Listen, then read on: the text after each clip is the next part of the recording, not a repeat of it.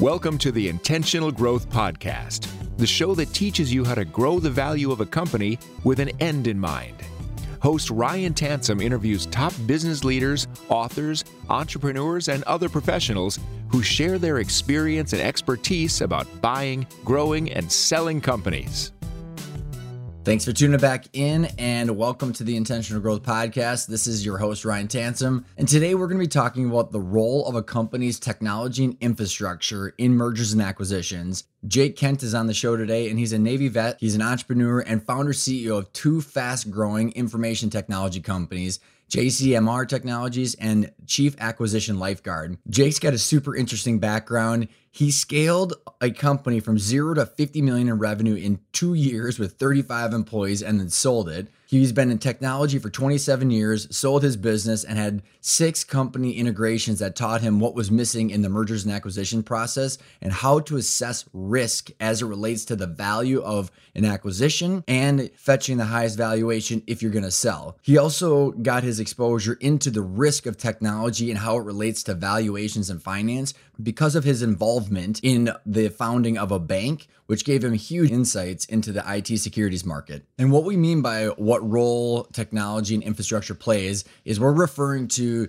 the actual infrastructure and technology stack that a company uses to operate their business, not some huge AI system or uh, intellectual property or some app that someone developed, but we're talking about the technology that runs a business and the infrastructure that runs a business. So much risk lies within a company's IT infrastructure one on the ability to grow and scale the company and make sure that the infrastructure is set up to support the compliance, the growth, the security issues, the productivity, the friendliness that the users need to use the technology with, and really truly be able to support that growth and the capacity of that growth, not only from a software application, but also from an infrastructure point of view, but also on the opposite side of how technology could literally put a nuclear bomb inside of a company. We all know the things that are going on today with the pipeline hack and all the different challenges that security and the technology that is outdated and or just vulnerable how that can destroy a company in one split second even if you have a great strategic plan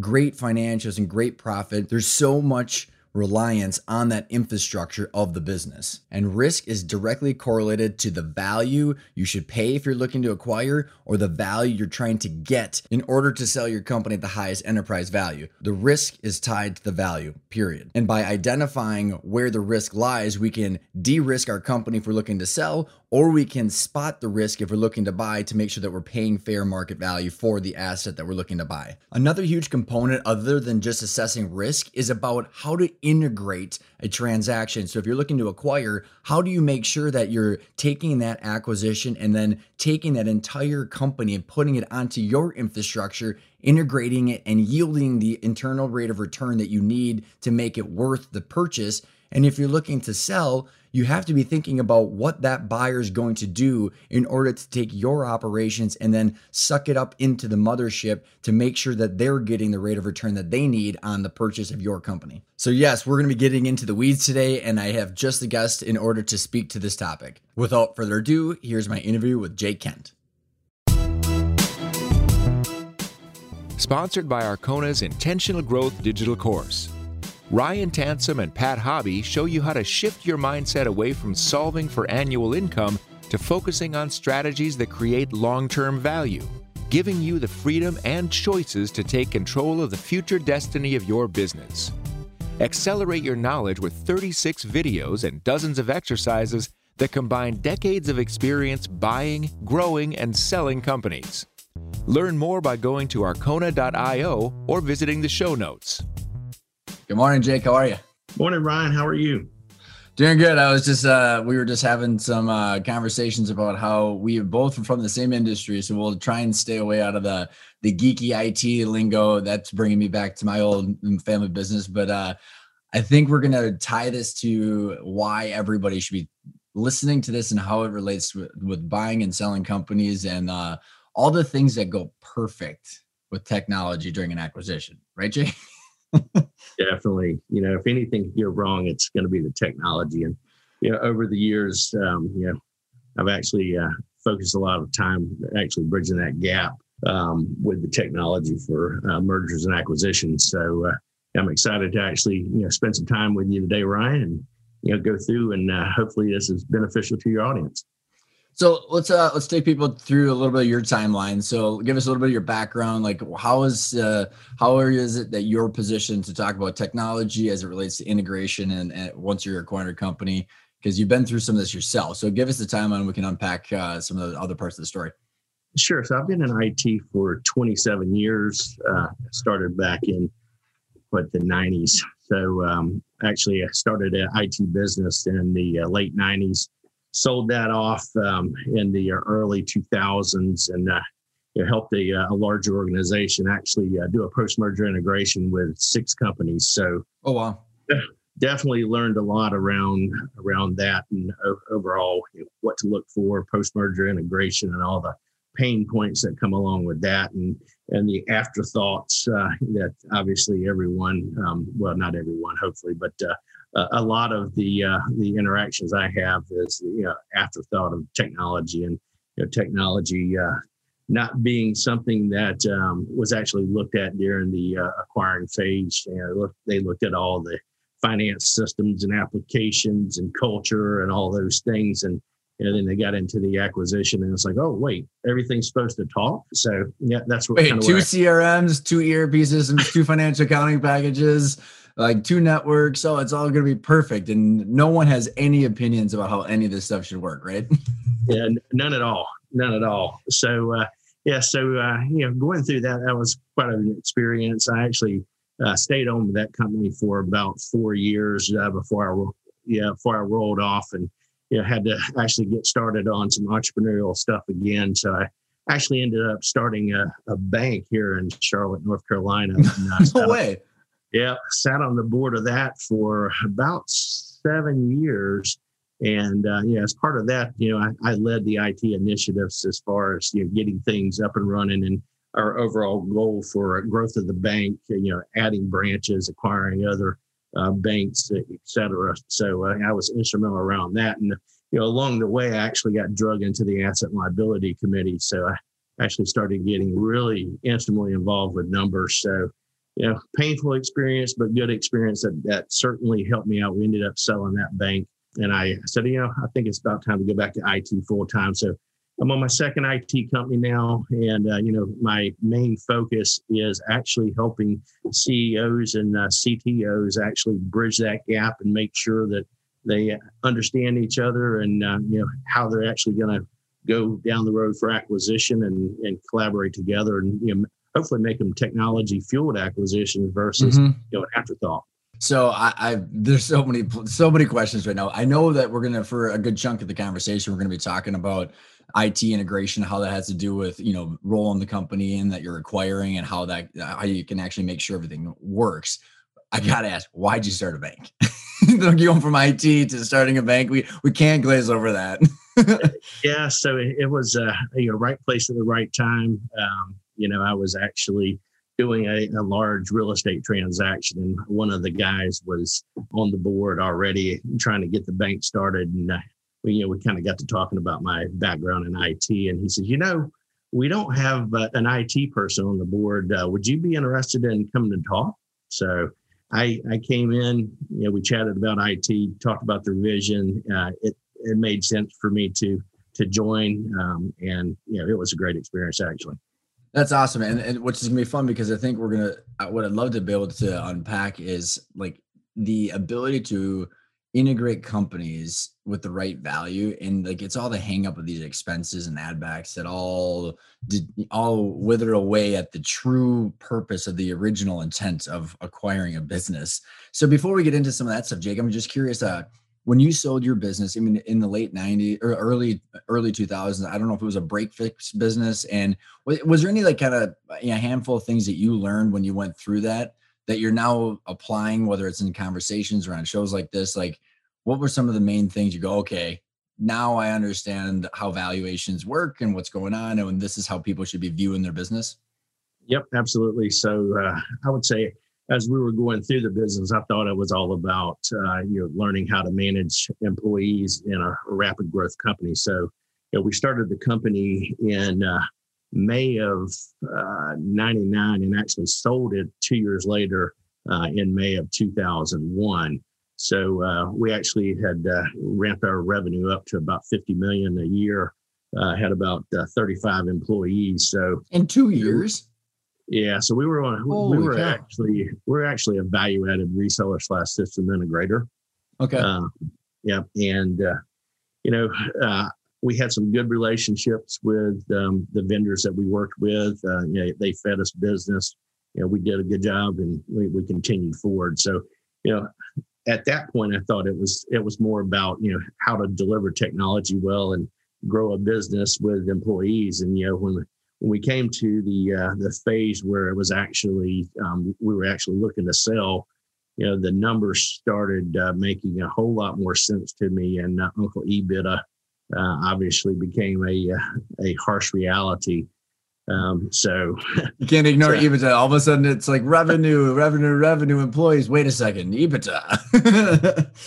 yeah, so uh, I mean, so how the heck did you grow from zero to fifty million in two years, Jake? I mean, come on, like that's just that's Yeah, crazy, so- man. so fortunately we had some uh, some good capital backing and uh, had a, a good team of uh, partners that actually had some really good relationships and Hmm. uh, was able to bring in some very large accounts that you know were spending a lot of money. So it was it was a, a really fun ride, um, tough ride. I mean, a big learning experience, and you know can't go back to to do it again. This time I'm doing it a little slower.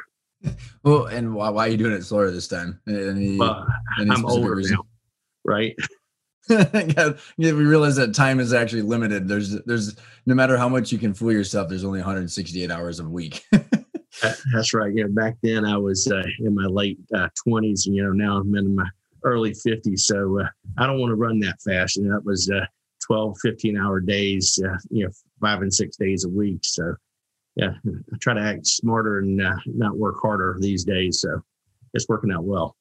Uh, that's uh so I love it, man. So I want to, as we're kind of moving towards what you're all about today, and uh, maybe I'll set some context, Jake, and then we can roll whatever direction you want to go. So I think about when I was selling IT services back at our business, and we definitely did not scale from zero to 50 million that fast. I can absolutely tell you that you crushed whatever I was doing. The uh, but the thing is, it's so interesting, Jake, is like up until our training and how we teach valuations, there's this whole like annual income where people who own companies are trying to like suck the distributions out of the business or the perks and the salaries and not necessarily with ill intent just like if i don't know what to do with it everything's viewed as an expense if they don't know this whole concept of normalizing ebits and, and multiples. And so what naturally gets neglected is finance it hr all those not fun things if the visionary entrepreneur had a skill or trade or whatever it might be and so like it's so funny because I remember being a salesperson a decade ago going, come on, Jake, you know, spend a quarter million dollars in servers and ITs and all this thing, and people going, that's just coming right out of my pocket. But what happens is until at the end where you realize like, you know, people neglect these things and they think that they're just not gonna have to spend the money, but they still get dinged on the value. Right. So like if you put in a quarter million dollar project, it's still an ad back. So you have less cash at the end of the year, but you have a less risky business. So there's this kind of mindset shift that we we talk a lot about on this show. And technology is a huge part of that, right? Because you're doing big projects and you need it to grow and scale. But there's this concept of like, hey, if you think about your company like an asset, this is an investment, not not just an expense. But then there's the the area that you talk about of actually like doing it the right way and integrating it to capture that value if you're acquiring. So why don't you kind of talk through like I know I set like a big, big foundation. Again, there's not, I'm not really asking a question, just kind of like the things that we talk about on the show. So, given that and what you're doing, explain how that relates to acquiring a business and how you see the the sellers neglect what's going on and how that impacts the buyer.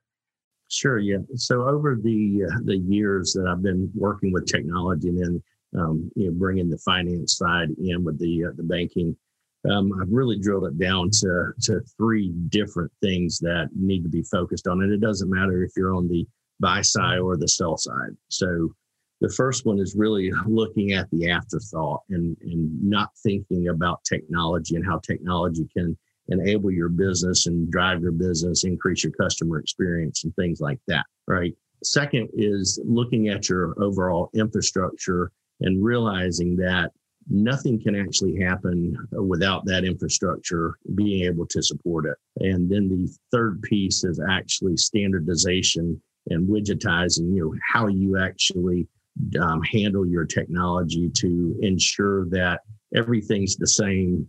Uh, it's easier to manage. It's going to be ultimately lower cost and things like that. So, um, you know, good example. Um, you know, uh, Derek, it was a CIO that came to us uh, a couple years ago, and uh, his CEO had just dropped on a 16 location across um, the ocean.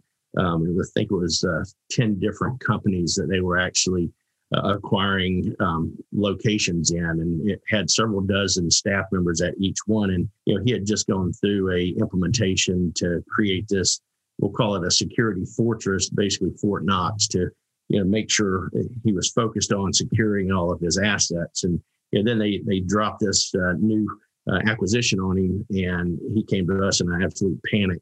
So we we helicoptered in, and unfortunately, what he had just built, he wasted about $75,000 in this solution because we had to rip it out uh, because it wouldn't scale. So, you know, come to find out, fast forward, the uh, the CEO and executive team they had been planning this for about nine months and never even told Derek one word about it. So, you know, if, if they had actually, you know, started talking with him, just say six months before, you know, maybe he wouldn't have purchased uh, that size of uh, security platform that he purchased uh, he would have purchased one that had some growth potential. So, you know, that, that little snafu cost him almost a half million dollars um, just because that gap was not bridged. So, you know, big, big problem um, there. So, I mean, as you're actually looking at you're growing your business, um, you know, technology has to be something that you think about. And you know, one of the things I see in some of the smaller businesses is the um, the technology resource. You know, they they brought them on early on uh, when they were you know, just maybe a, a mom and pop shop. shop. Yeah, look at that. Yeah, hundred percent. Yeah, maybe they were, were a mom and pop shop, and you know they're they're invested in this resource to try to train them and things like that. And the unfortunate thing is, a business gets to a, a particular size and if you haven't invested in enough training to help that person make that transition, they're going to really struggle. So we see that a lot where, you know, uh, we have to actually come in and work with the executive team to help bridge that gap between technology. In some cases, actually augment that technology to make sure, or technologists to make sure that they're making the right decisions. They're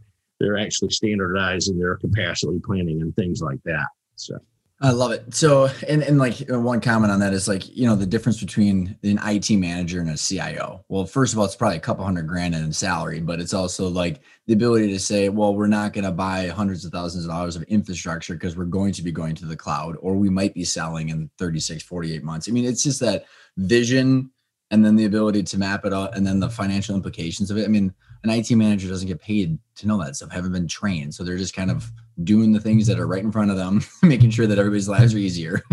well, in, a, in addition to that, um, you know, the IT manager um, is not an executive. And in a lot of cases, they struggle being able to communicate with a, the executive, the CEO and CFO, and you know, get out of the jargon and establish a common language where they can really communicate, get a cadence going on, get some trust established such that the you know the CEO and CFO are comfortable you know dragging them along as far as what's the overall vision and making sure that that person understands you know, how to communicate with them to talk about uh, the importance of the technology and the infrastructure and things like that as they're actually going to grow. Mm-hmm.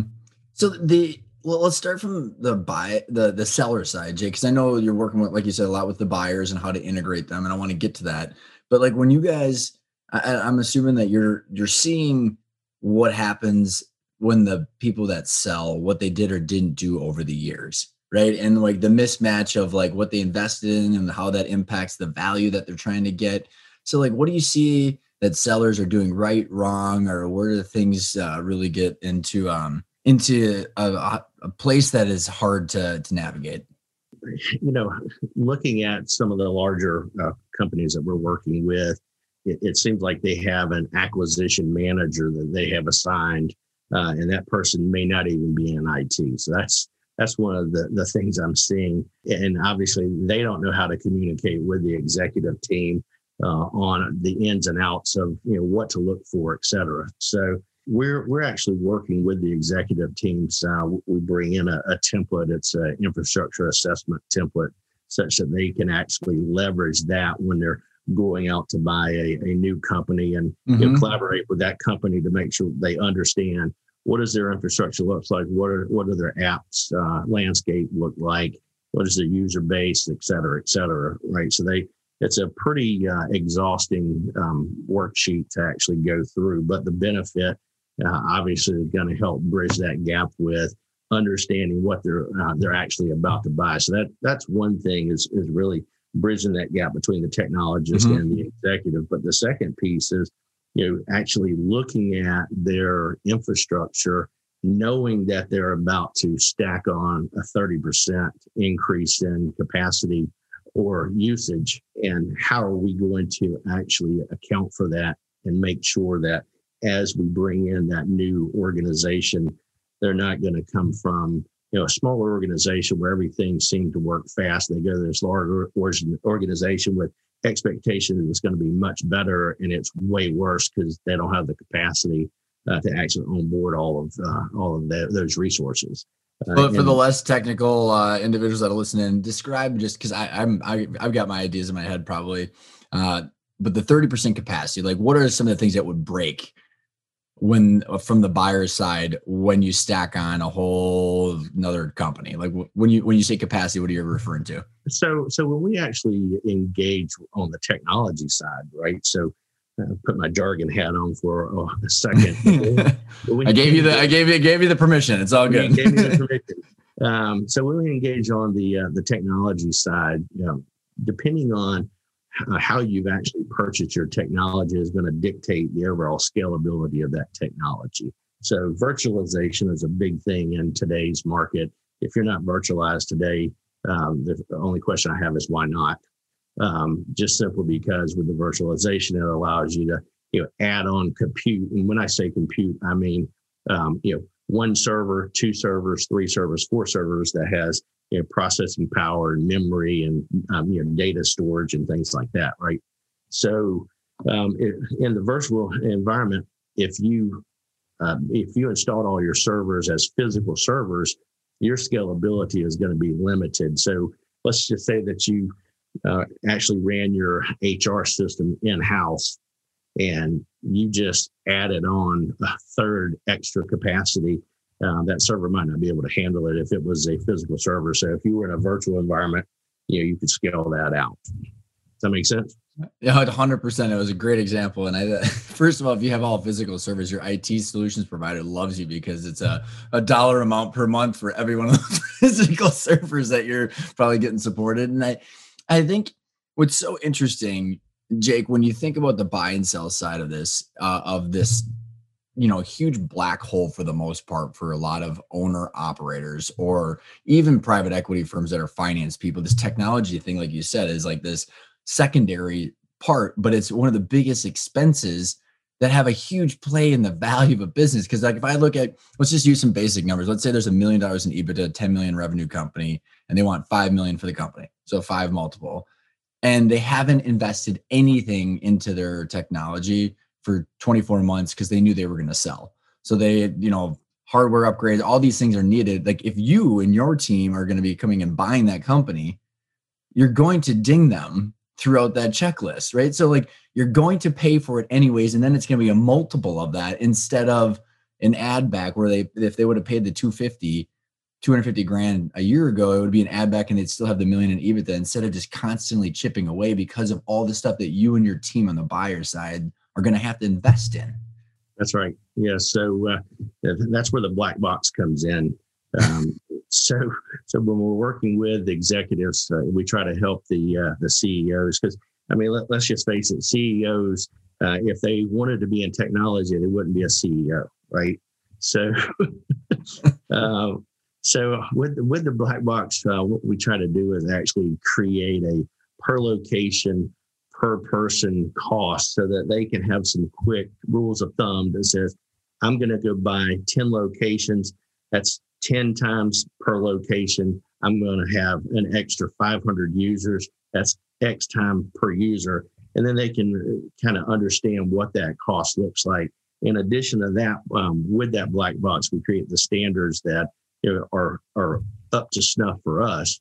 And then as we look at that infrastructure assessment uh, questionnaire, we can actually look at you know, have they invested in technology to the level we have? Is it um, you know enterprise grade equipment? How is their security posture, et cetera? Because the last thing we want to do is open up our um, our secured environment to an unsecure um, new environment, and obviously everything goes sideways at that point potentially. Yeah, I mean, oh my gosh, it's uh, you know, besides all the costs and just like the political posturing that people have of what systems they like. I mean, just the security potential threats are just huge. Like you said, if you don't have all the the stuff set up on the potential acqu- acquisition side. So let's say oh, I go back and I'm that company that wants to sell, and I got the million dollars in EBITDA trying to get the five. Maybe we'll give them six multiple right now. the, mm-hmm.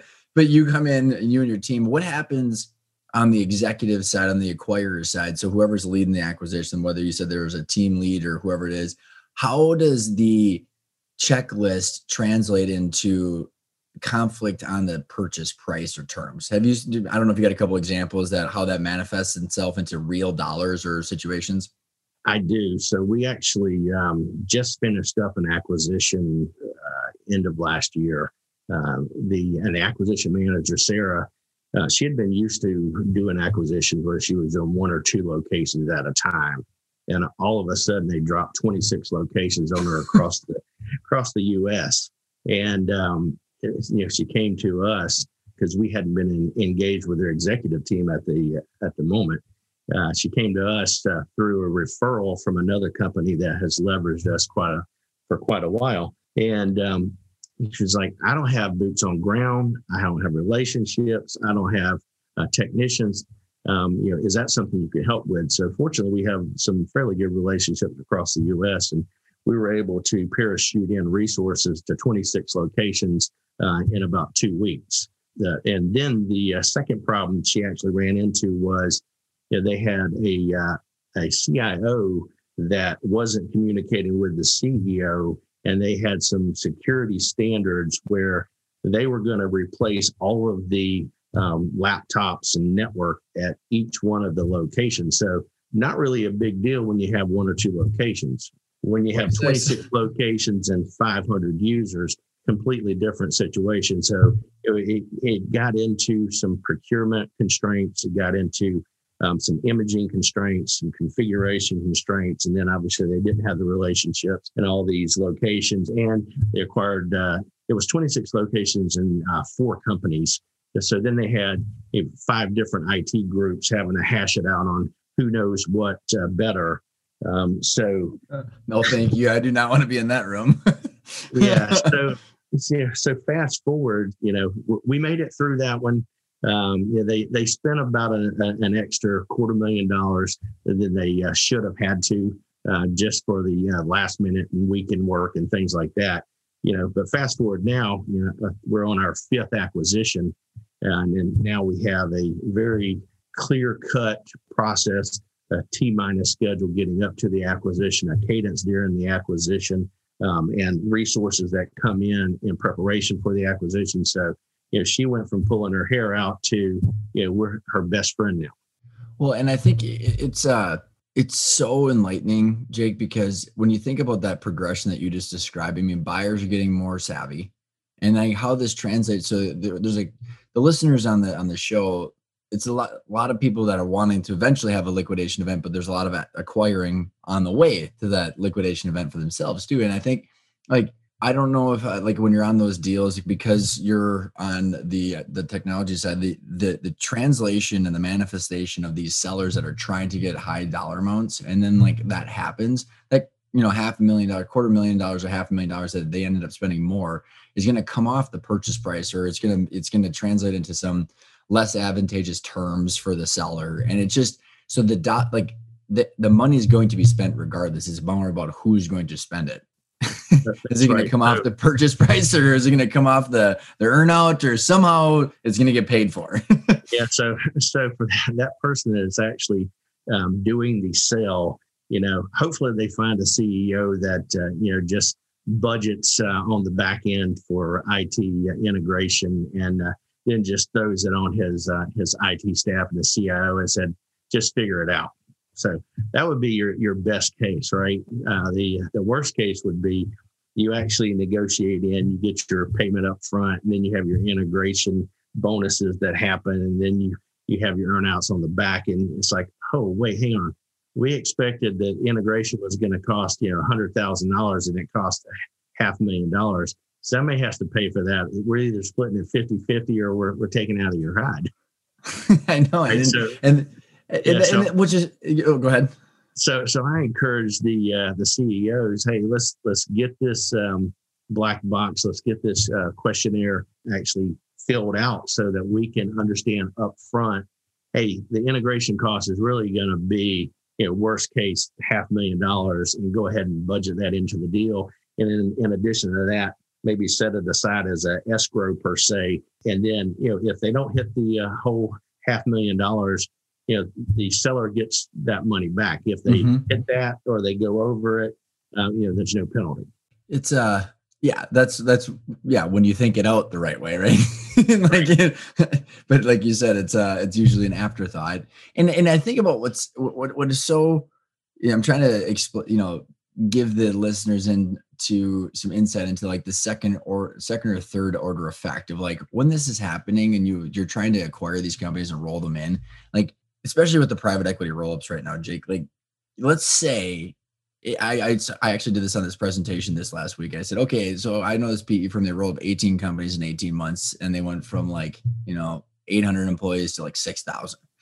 And I go, let's assume all of the systems integration went perfectly. You still have to integrate 18 cultures, and people just laugh. They're like, and this is where like there's some needs to be some sort of like reality of like unless you've been through it, it's hard to describe. It's not this spreadsheet exercise that everything happens perfectly because when, especially with technology, Jake, and there, there's a question here. Trust me, is uh, is uh, you know when we sold our business, or when I've witnessed it and been a part of it with our clients, it's like you can sell a business, but now it's like okay, you have different like everybody has an opinion about how they set up their ERP system, or like whether we went to this CRM or that CRM, or like because I'm a power user with you know Salesforce and I'm a power user with Oracle. I mean, like it, and now it's so it's technology, but it's people that are using it and they're going to be positioning and posturing for job security. I mean, just the political jar- junk that comes out of that is just what is your experience with the people meeting the technology? Yeah, so so fortunately, I don't work in HR, so I don't have to deal with all of that. However, I can certainly tell you that uh, you know, when when we go through acquisitions, you know the the different applications and the user experiences. You know let's just face it users don't like change right? So you know whether you're merging two companies or, or 10 companies um, you know applications is going to be a, a, major issue whether it is you know, your email platform your your file collaboration platform or your erp or your hr platform. You know we we actually engage with a uh, uh, large uh, AV manufacturer. They were right at a billion dollar company, and they had had acquired seven companies. And you know the things that they actually went through that were pain points, uh, in my opinion, the the most was they now had seven ERP systems that they had to had to think about. Um, and being a manufacturer, obviously you're the acquiring company. You want to make sure that you can offer all of those products to uh, all of the different audiences right? So uh, they they came into a situation where uh, you know they were an east coast company and they bought companies across the us and they had catalogs on the east coast versus the west coast that they were sourcing you know across the us complete waste of cost from a logistic perspective and the two systems uh, did not integrate, right? So they had problems with swivel chair orders and you know, the manpower things that went into that. So that was one.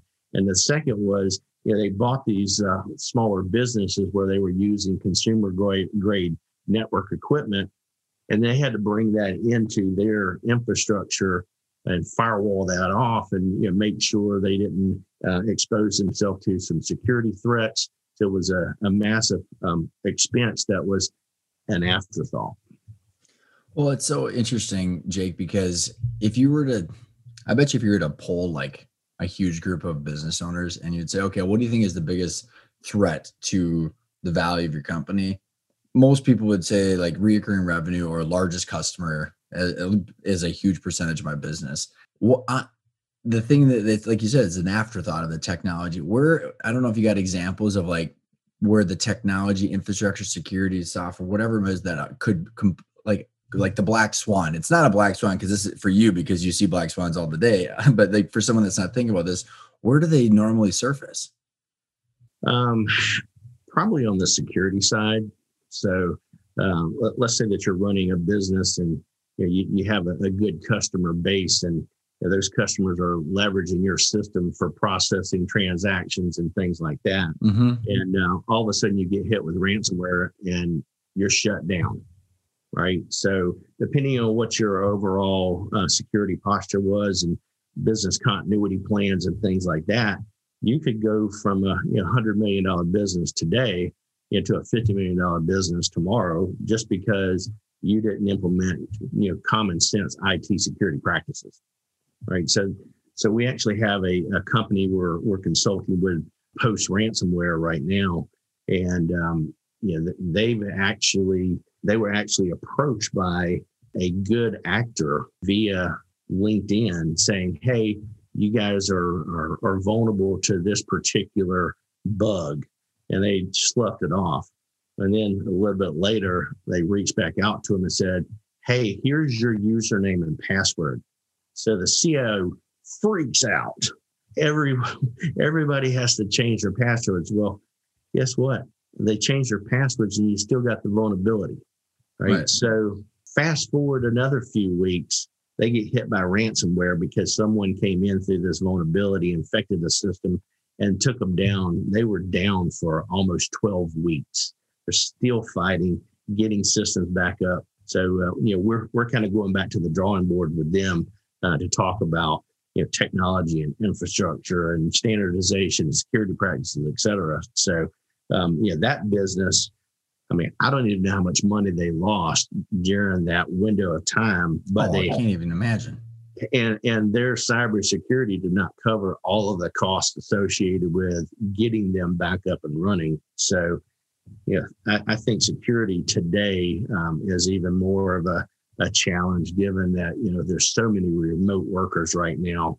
All of a oh sudden oh you have, have somebody sitting on a home network, you know, surfing God knows what, and then they VPN into your uh, connection and wham.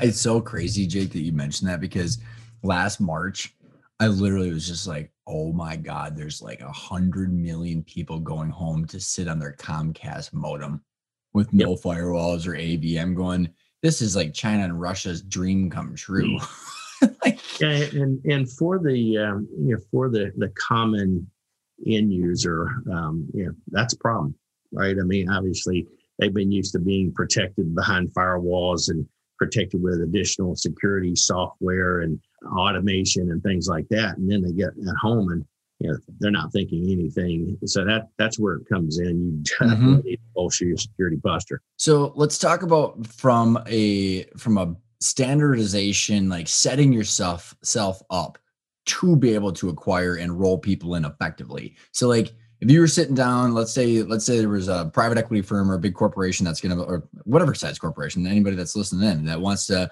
go on an acquisition strategy. What do they, sir? How do you like? What would you say to them, and how would you kind of lay out that roadmap of what they should be doing in order to actually do this correctly?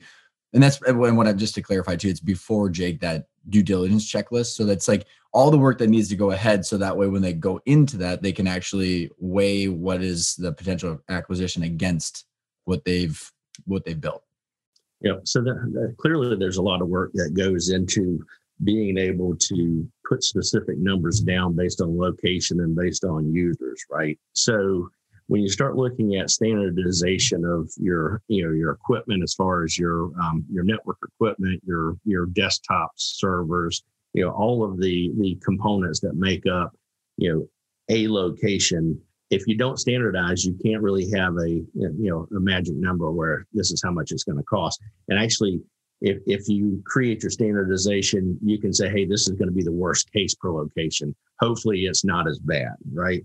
And then when you start looking at the overall standardization of applications, um, that's going to impact you. And then how you actually roll out applications, um, how you roll out your infrastructure, how scalable that infrastructure is going to be, right? So, you know, the um, that AV company that we actually worked with, uh, we actually came in with them uh, on their second acquisition. Uh, the first one went horrific. Um, the second one we actually engaged and we said, "Hey Joe, we need to uh, we need to pause for, real quick and we need to actually create a black box and so that we can actually widgetize you know what bringing on a new location was so as part of that you know he had to look in the mirror and say well hang on a second i don't have standardizations across the locations i have right now right so you know we went into an exercise with them to standardize what they actually had and then obviously as they were plugging in it made it a whole lot easier to just plug on plug on and we moved them into cloud-based uh, compute and cloud-based management and things like that to get things out of their their building that um, they were in here locally. How many people that are looking um, to do acquisitions or in the middle of them don't have the right staff to do that?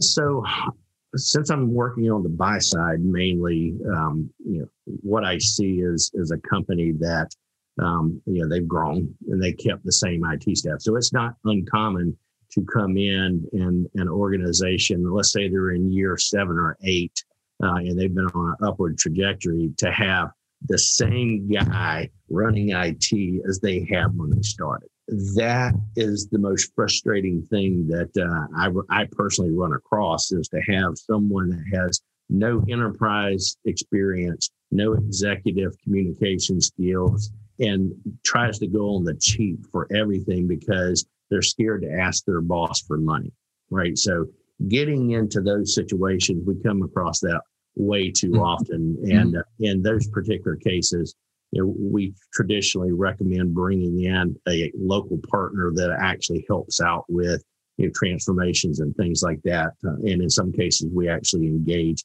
our team to to help bridge that gap between uh, actually that technology gap, right? Because when you're coming from small business to you know more enterprise level.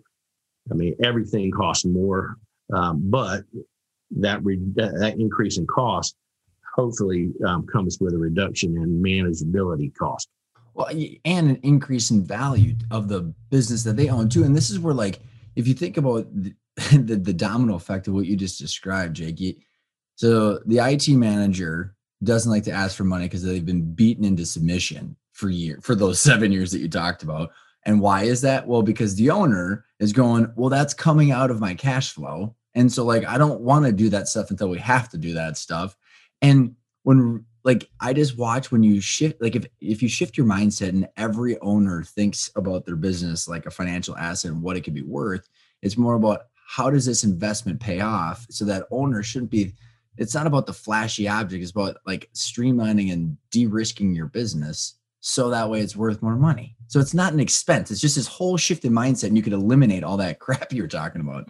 So two things. One, it's a cost of doing business, right? it's 100%. just a cost business. um, so, you know, for those of you that are looking to actually grow through acquisition or you know, grow organically and sell, you know, it is a necessary evil first. But if you change your mindset and change it to, hey, we're going to have technology fueled growth and we're going to leverage technology to actually automate processes, reduce our overall uh, cost associated with doing business. We're going to uh, increase our customer experience, which is going to bring repeat customers, more profitable customers, et cetera, et cetera. Right. So that's what we're all about is technology fueled acquisition.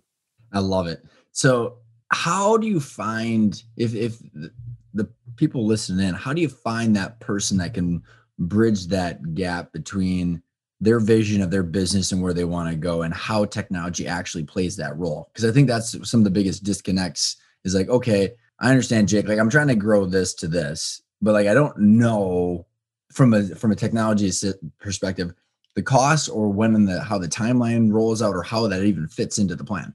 Right. So first, uh, the CEO and CFO they don't know how to interview an IT person. Now that would be the first thing. So just accept that you don't know. You're going to be more successful actually partnering with a local IT company that has track record in growth, right? So I see a lot of times companies are, are actually focused on getting a local resource for the cheapest price. And they actually try to do everything. It's better to actually get a partner that works with the executive team and directs their staff to do the things they can. And if they can't, brings in resources that can actually help with the transition, you know, to get them to a, a place where they have the opportunity for you know rapid growth. Super, super good insights, Jake. Because I think, yeah, and even with the the providers too. I mean, like even locally, I think a lot of business owners have have a hard time picking a provider. Like, oh, I just need help desk. It's twenty bucks per user. It's like that's Geek Squad. This is different. This is CI. You, you're trying to tap into that CIO level thinking. Any kind of, you know, uh, insights on what would be, what, how to identify a good partner? So there, there are uh, fractional CIOs out there for hire. Um, you can traditionally find them on LinkedIn. Um, those those guys will help you out quite a bit. Uh, one thing that I, I would say is, you know, when you're actually hiring an IT professional is to look at their background.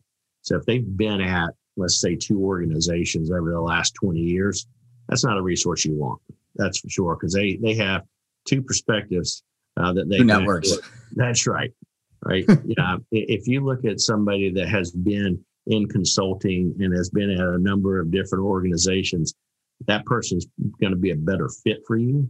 Um, but then there's uh, there's also a difference between the technologists. There's an application technologist that grew up in the application world, and then there is a infrastructure technologist that grew up in the infrastructure world, right? So if you bring in an infrastructure technologist, the good thing about that resource is they unfortunately have to learn the applications because the finger is always pointed at the network. That's the first piece. So uh, an infrastructure uh, resource is going to be um, much more self-sufficient than an application resource. So if you, if, if let's say you're an e-commerce organization, an application technologist actually might be a better fit for you, but he or she is going to need to be augmented by an infrastructure technologist to make sure that those speeds and feeds coming to and from the application are going to be sufficient to be able to deliver that customer experience that you want. Yeah, it's it's. I interviewed this gentleman um, a couple months ago, Jake. His name was Joel, and we talked about like how to hire, like the if you're the CEO, how to hire a CIO, CFO, VP of sales when you don't know all the technical stuff in it. And you know, it, it was so insightful because he said the the best way is if you can find these executives and it's their ability to predict the future with a, a certain degree of accuracy that's how you hire those people. And if you think about like we said, the technology versus application, you know, back a decade ago when I was doing that, the IT stuff, I mean, no one knew the difference. It was just IT and everybody's fault. And it's like, you know, I, I so many times I go into these companies, I'm like, you just bought like hundreds of thousands of dollars worth of gear and you're going to the cloud with your ERP system next year. You shouldn't have done that. And I'm just like, and they're like, oh God, how did not no one told me? And I'm like, well, because like this is just absurd that no one's like looking a little bit into the future. Yeah, that that's funny. We we actually have a, a success story where uh, we engaged with a CTO. His name was Mark, and uh, he's a really smart guy. And uh, you know, he was going into his first acquisition, and he probably could have done it by himself, but he had talked the CEO into letting him get a little bit of of assistance. So he, he actually brought us in. Just a few questions later, he saved $2 million. Right. So that goes back to that, uh, that comment you just made about you're moving your ERP to the cloud and you just spent all this money on infrastructure. So for, for him in his case, they were just about to sign a three-year agreement that was going to lock them into um, a lot of money and we're like, whoa, whoa, whoa, time out. We're about to make all of these changes, and you're about to have just signed away your life. So uh, we actually saved them, you know, a couple million dollars in just a few questions. Uh, did some IT salesperson find you, hunt you down, and then well, you're here, so obviously they didn't, they didn't get you. But that, I mean, that it's it's crazy because people just like this. It's all about the salesperson's commission. I mean, if you think about like the vendors, the value added resellers, whoever's talking to you, their incentive is to sell you shit. Yeah. So um, obviously, I, I was a systems integrator and value added reseller. So I always like to look at the the V. It leans one of two ways. It either leans toward the customer and making sure that the customer is taken care of, or it leans toward the manufacturer and the manufacturer gets as much gear or as much software as they can into this um, this company at the highest profitability, right? So my team and I actually take the approach where we want to lean toward the customer side and make sure that they understand how to actually buy. So we actually get into some coaching on how to buy, and if if uh, the organization is buying from you know one of the large organizations that really don't have local resources but they have a rep that's tagged to you going through an acquisition literally right now it's a, it's a large uh, warehouse they're acquiring and they're going to put all new infrastructure in the equipment was just delivered we just got an email a few minutes ago and the uh, uh, the lead technologist was like how exactly did we order this equipment that doesn't work for the scenario? And that comes into you're buying from a large organization that doesn't have your best interest in mind. So if they have a catalog online, they probably don't have your best interest in mind. It's so true, man. And, and it's like, you know, I've learned that it's unfortunate you have to learn so much about this to just look out for yourself. But I think it this all goes back to like if you have a plan, you say this is where I'm going, this is why we're going there, from the revenue for your company, the revenue, client acquisition, client experience, and that drives all the way down. It should be it should be fairly simple to sit down with your IT partner or technologist to say, this is where we're going. What do we need to be supported to get there? right? I mean, right. it's just like this foresight. It's amazing how few people, Jake, have like an actual budget and ca- cash flow statement years out to say like, and here's where we're going, and what do we? Does the cost structure actually reflect where we're going? There's this like. I think this denial that people have of like we're just going to do this at the same cost that we've always done it just to, to collect more margin. It just always comes back to bite you. Yes, absolutely.